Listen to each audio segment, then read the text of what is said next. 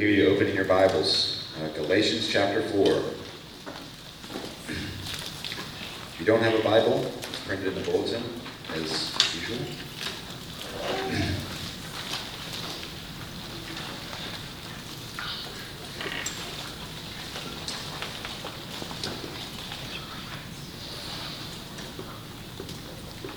Today we're going to be looking at Galatians 4, 1 through 7. We spent this weekend hearing about adoption. Today we look at it from a different angle. We're not just adopted into some generic family. We actually get God as our Father. He's a really good dad. So we get to see what kind of dad he is, what kind of heavenly Father we have. So let's read Galatians chapter 4, verses 1 through 7. This is God's word. I mean that the heir, as long as he is a child, is no different from a slave, though he is the owner of everything. But he is under guardians and managers until the date set by his father. In the same way, we also, when we were children, were enslaved to the elementary principles of the world. But when the fullness of time had come, God sent forth his Son, born of woman, born under the law, to redeem those who were under the law, so that we might receive adoption as sons. And because you are sons, God has sent the Spirit of His Son into our hearts, crying, Abba, Father. So you are no longer a slave, but a son. And if a son, then an heir through God. Let's pray. God, thank you for this passage. Thank you that it is true. It's a reality that we cannot see, but it is a reality nonetheless. And so we pray that you would give us faith, that you give us eyes to see and to believe that we have a good, good Father. Lord, I pray this in Jesus' name. Amen. A present and loving Father is a powerful force for good. A present and loving Father is a powerful force for good. Our culture sometimes misses this, and dads, they don't get the credit they're due, but this, if you're a dad, it is the most important job that you have. Part of that's loving your wife, but it's such an important job. I want to read some quotes to you from famous people you may or may not know about fatherhood. George Herbert says, "One father is more important than 100 schoolmasters." Another quote from Robert Backman, "Father is the noblest title a man can be given. It is more than a biological role. It signifies a patriarch, a leader, an exemplar, a confidant, a teacher, a hero, a friend." The Talmud, a Jewish document, says, "When you teach your son, you teach your son's son." And then Billy Graham, he said, "A good father is one of the most unsung, unpraised, unnoticed, and yet one of the most valuable assets in our society." A present and loving father is a powerful force for good. Think of your own relationship with your father. We all have relationships, some of them good, some of them not, some of them non-existent. Whatever your relationship is with your father, it will have a profound impact on your life. It will have a profound impact on your life, for good or for bad. As we look at our passage today, we're going to see that no matter what kind of dad you have here on earth, your Heavenly Father is better. Your Heavenly Father is better. First, you see an outline printed there in the bulletin. In verses 1 through 3, your Father freed you by the Son, by His Son. And this is really a review from last week, so I'm just going to blast right through this. Nathan talked about this last week, and we should remember, if you were here last week, what it means here in verse 3, 1 through 3. He says, I mean that the heir, as long as he is a child, is no different from a slave, though he is the owner of everything. But he is under guardians and managers until the date set by his father. In the same way, we also, when we were children, were enslaved to the elementary principles of the world. So remember, Paul's been answering this question. If we're saved by grace, why does the law even exist? Why is that even a thing? And so his point in this first three verses is the law is a tutor. It's there to teach you the ABCs and the 1, 2, 3s of God's will. And that's what God intended in the Old Testament. And so just like a wealthy man's son who is trained, so he's ready to take over the estate, the law trained God's people so that they would have a basic, elementary understanding of who God is. And so Paul's completing the metaphor that we looked at last week here in verses 1 through 3. He's sort of hitting that nail on the head again. Just as an illustration, the Old Testament law is like elementary school for God's people. So remember back to elementary school, right? You have to walk in a line, and probably the teacher tells you, put your finger over your mouth. You all walking in a line together. Hopefully you grow out of that someday. If you're still walking in lines, that's not a good sign. We're doing that because kids don't know how to maintain order. They don't know how to get from point A to point B. They need help. So they need this basic elementary education. So one way this applies is you just have to realize that eventually this education will be second nature, right? So we know how to walk from point A to point B now. We don't need lines. Hopefully we know how to listen when someone else talks, so we don't have to put our listening ears on or our finger over our mouth.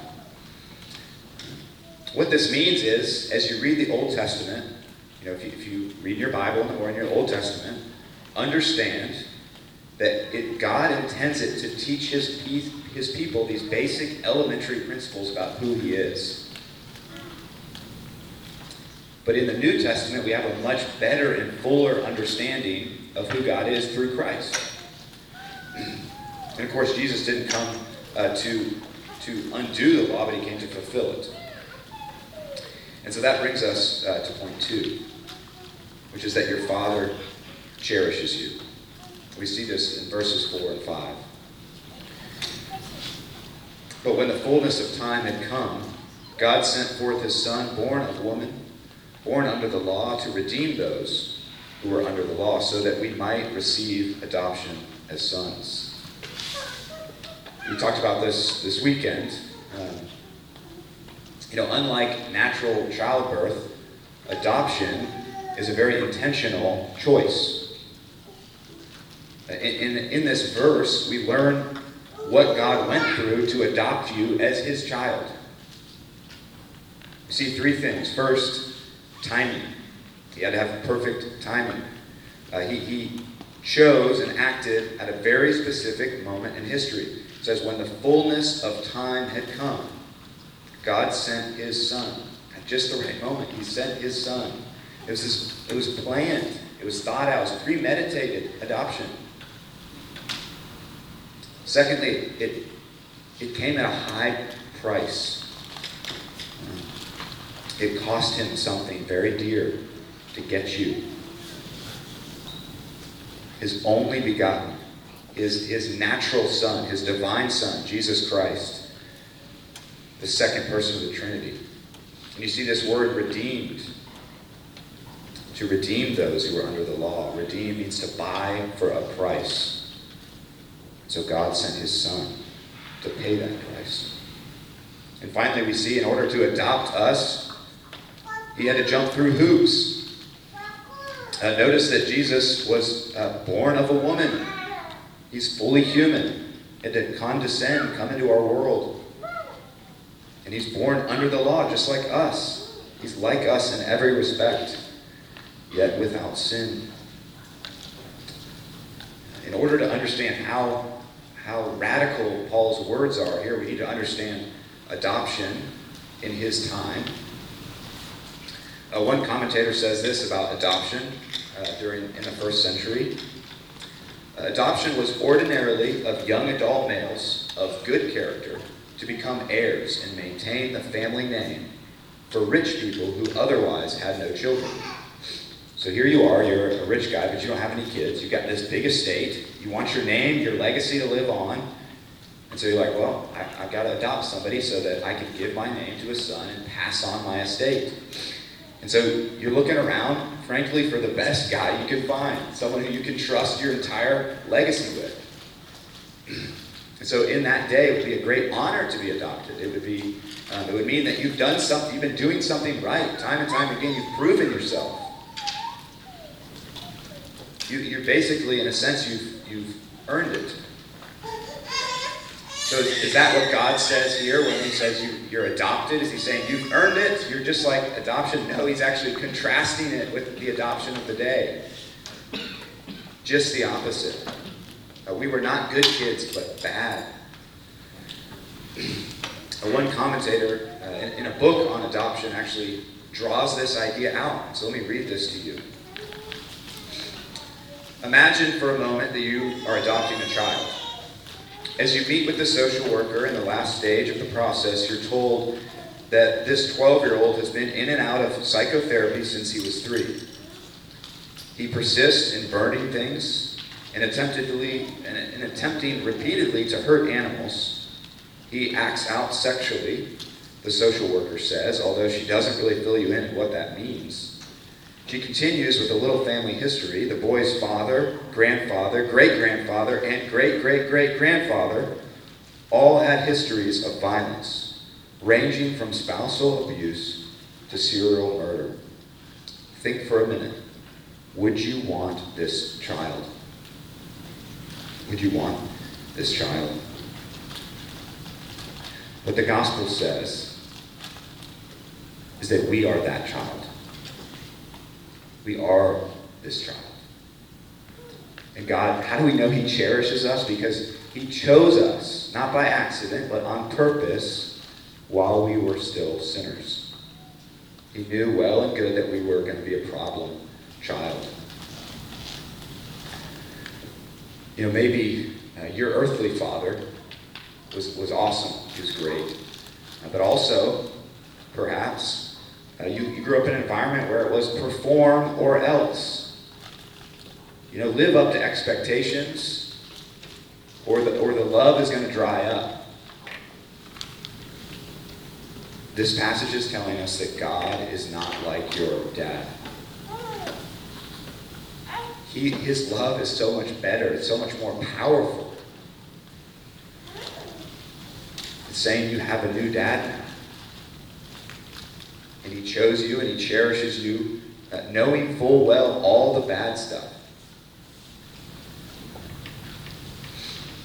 If you're here today and you're not a Christian, we're glad that you're here.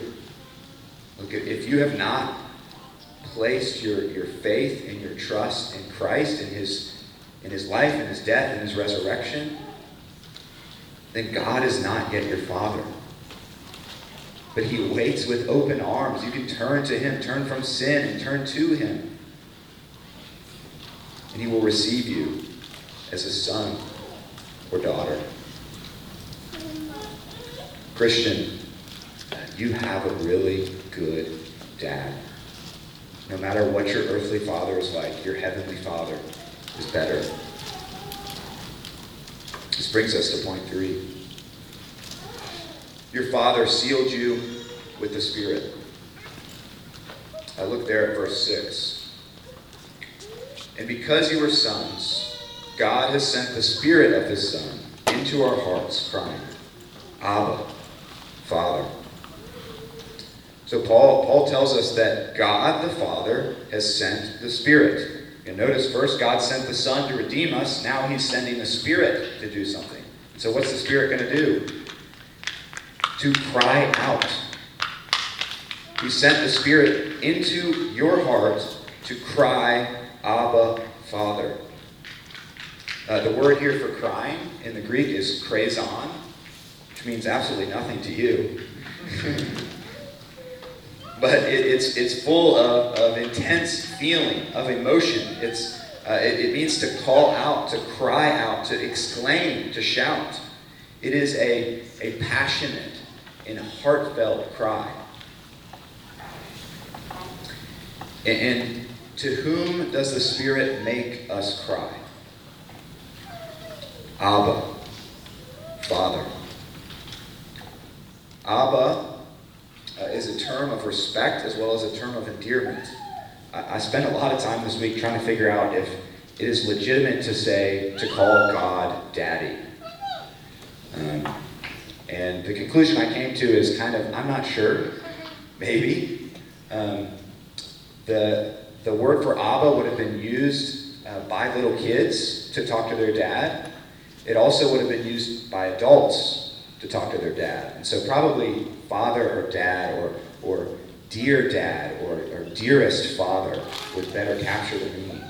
Because it's very personal. It reflects an intimacy, a deep trust and relational intimacy between a dad and his child. And it also is a word that captures authority and respect. It's a word that says, you're in charge, and I'm not. And so, the Holy Spirit, God sent the Holy Spirit. His job, his full-time job, is to go into your heart and cry, Abba, Father, and make you cry. The Spirit's job is to make you cry out to God the Father. You know, one of the sweetest things about being a dad, and dads, you know this, one of the best things is that when your kid gets hurt, or when they're sad, or when they're upset, is they come running to you. It's the sweetest thing. You know, when was the last time you called your earthly father crying? You know, do you still do that? If you have that option, do you still call him, Dad, I need help?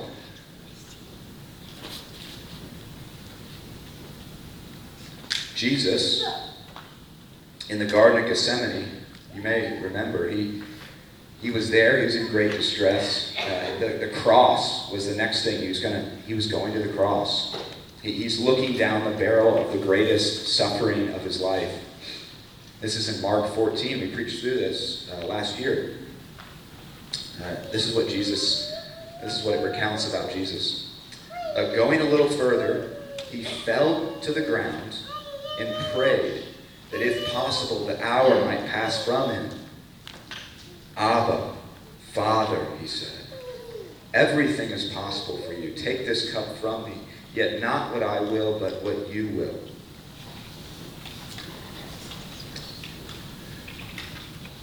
Jesus calls out to his Father in the garden. And the Spirit of Christ lives in us so that we might cry out to our Father in heaven.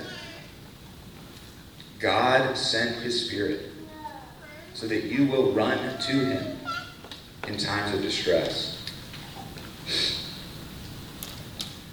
J.I. Packer, in the book Knowing God, he says that one of the best tests of Christian maturity is how much a Christian sees themselves relating to God as Father. You know, are you walking day to day relating to him as your dad in heaven, your dear Father, your dear Dad? He says that's one of the surest tests of Christian maturity. He's not primarily your master. He's not primarily your Lord. He's not primarily your judge. He's primarily, first and foremost, as a Christian, he is your Father. And so Jesus teaches us in the Lord's Prayer, our Father who art in heaven, hallowed be your name. Look, it doesn't, I don't care how good or bad your Father here on earth is. Your Father in heaven is better. Your Father in heaven is better. You know, kids, you've got your dad. Maybe he's here in the room. Maybe he's not, but however good of a dad you have, Your Heavenly Father's better. So whether your dad's there or not, you can go to him.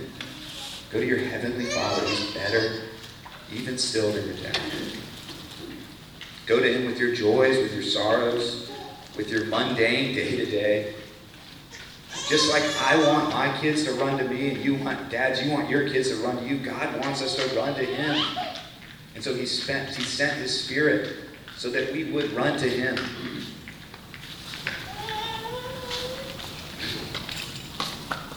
Christian, you have a good Father, and he wants to hear from you. This brings us to our last point. Your Father has a future for you. We see this in verse 7. It says, "So you are no longer a slave, but a son. And if a son, then an heir through God."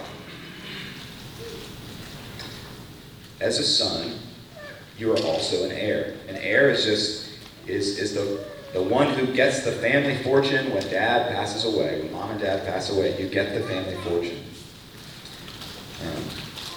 Why doesn't Paul say son? Or why does he say sons and not sons and daughters? Is he trying to just say this is only for men? No, in the ancient world, a father's inheritance was reserved only for his sons. So by calling all his children sons, he's guaranteeing that we all get an inheritance, male or female, doesn't matter. So Christianity is a little weird. We're all, guys, we're brides of Christ. You just got to embrace that. You get married to Jesus. Women, you just got to embrace the fact that you're a son of God, which means you're getting an inheritance.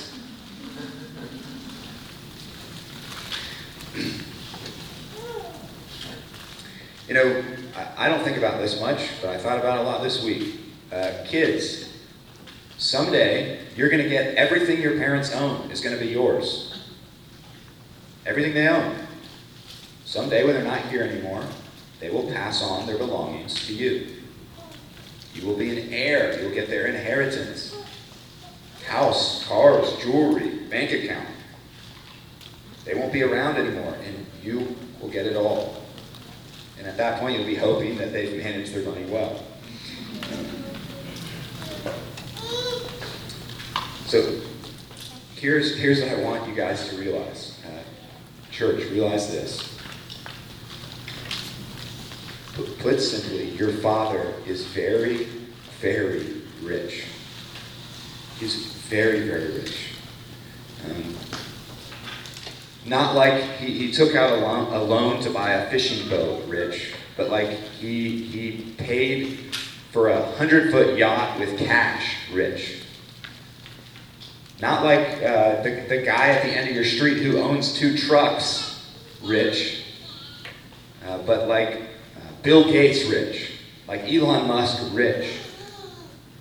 No, richer still. Your Father is so rich. You are the son of the guy who owns the entire universe and everything in it. The Bible says God owns the cattle on 1,000 hills. He owns everything. You just look around. It's all God's. And you are heirs. As sons, you are heirs. And thankfully, not just to this broken world, but to the new heavens and the new earth. So when God says you're an heir, you should be excited. I mean, just imagine if you found out that you had an uncle that was a millionaire, and you get a letter in the mail and it says, hey, I don't know why, but he decided he's leaving it all to you. So when he dies, you're a millionaire now. Wouldn't you be excited? Would that be good news? What exactly are we inheriting as sons of God? Well, relational bliss.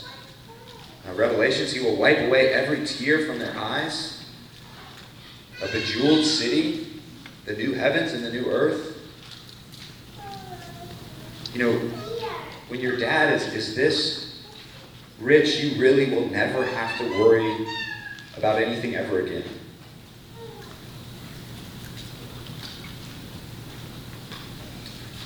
Hebrews 1:2 says that Jesus is the heir of all things.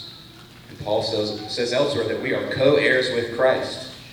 And so we truly will inherit everything. Everything that exists, all the money, all the gold, all the diamonds, all the boats, whatever you like, you are heir. You know, the richest man on earth today will be poorer than the poorest man in heaven. And it's not even close. So how does this apply? Well, you know, one of the most important roles of a father to his children is provision. You know, as fathers, we have a duty to provide financially, physically, you know, food, clothing, shelter for our family. And your heavenly Father has got it covered. You know, so, some of you may feel like you are scratching and clawing to make a future for yourself, to get some stability in life. But your good Father has a much better future for you. One of my favorite parables is the parable of the prodigal son. But today we're looking at not as the parable of the prodigal son, but the parable of the good Father. That's really what it's about. It's a parable about who God is as a dad. So I'm going to read this. This is from Luke 15, but it's as told by Eugene Peterson. So he's just putting it in his own words. This is the parable of your loving Father, what his heart is like towards you. Then Jesus said, "There was once a man who had two sons. The younger said to his father, 'Father, I want right now what's coming to me when you die. I want my inheritance.' So the father divided the property between them. It wasn't long before the younger son packed his bags and left for a distant country. There, undisciplined and dissipated, he wasted everything he had on reckless living. After he had gone through all his money, there was a bad famine all throughout that country, and he began to feel it. He signed on with a citizen there who assigned him to his fields to slop the pigs. He was so hungry he would have eaten the pig's slop, but no one would give him it. And then he came to his senses. He said, 'All those farmhands working for my father sit down to 3 meals a day, and here I am starving to death. I'm going back to my father. I'll say to him, Father, I've sinned against God. I've sinned before you. I don't deserve to be called your son. Take me as a hired hand.' He got right up and went home to his father. When he was still a long way off, his father saw him. His heart pounding, he ran out and embraced him and kissed him. The son started his speech. 'Father, I've sinned against God. I've sinned before you. I don't deserve to be called your son ever again.' But the father wasn't listening. He was calling to his servants, 'Quick, bring a clean set of clothes and dress him. Put on the family ring on his finger and sandals on his feet. Then get a prize-winning heifer and roast it. We are going to feast. We're going to have a wonderful time. My son is here. He was given up for dead, and now he's alive. Given up for lost, and now he's found.'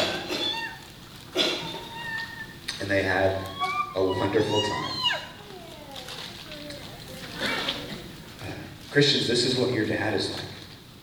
Your dear Heavenly Father. This is what he's like. This is the kind of dad that he is. So embrace him every day, every moment. Walk with him.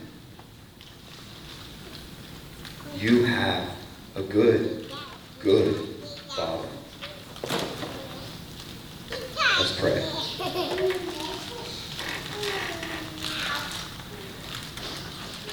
Lord, thank you for adopting us. Thank you that the cost, the very, very high cost, did not stop you. I've thought about adopting before, and the cost has stopped me. Lord, but it didn't stop you. Thank you for being a good father, Lord. Help us to walk with you moment by moment, day by day, that we might really have an intimate and loving relationship with our Heavenly Father. Whether we do with our Father here on earth, Lord, let us have a good relationship with you. I pray this in Jesus' name. Amen.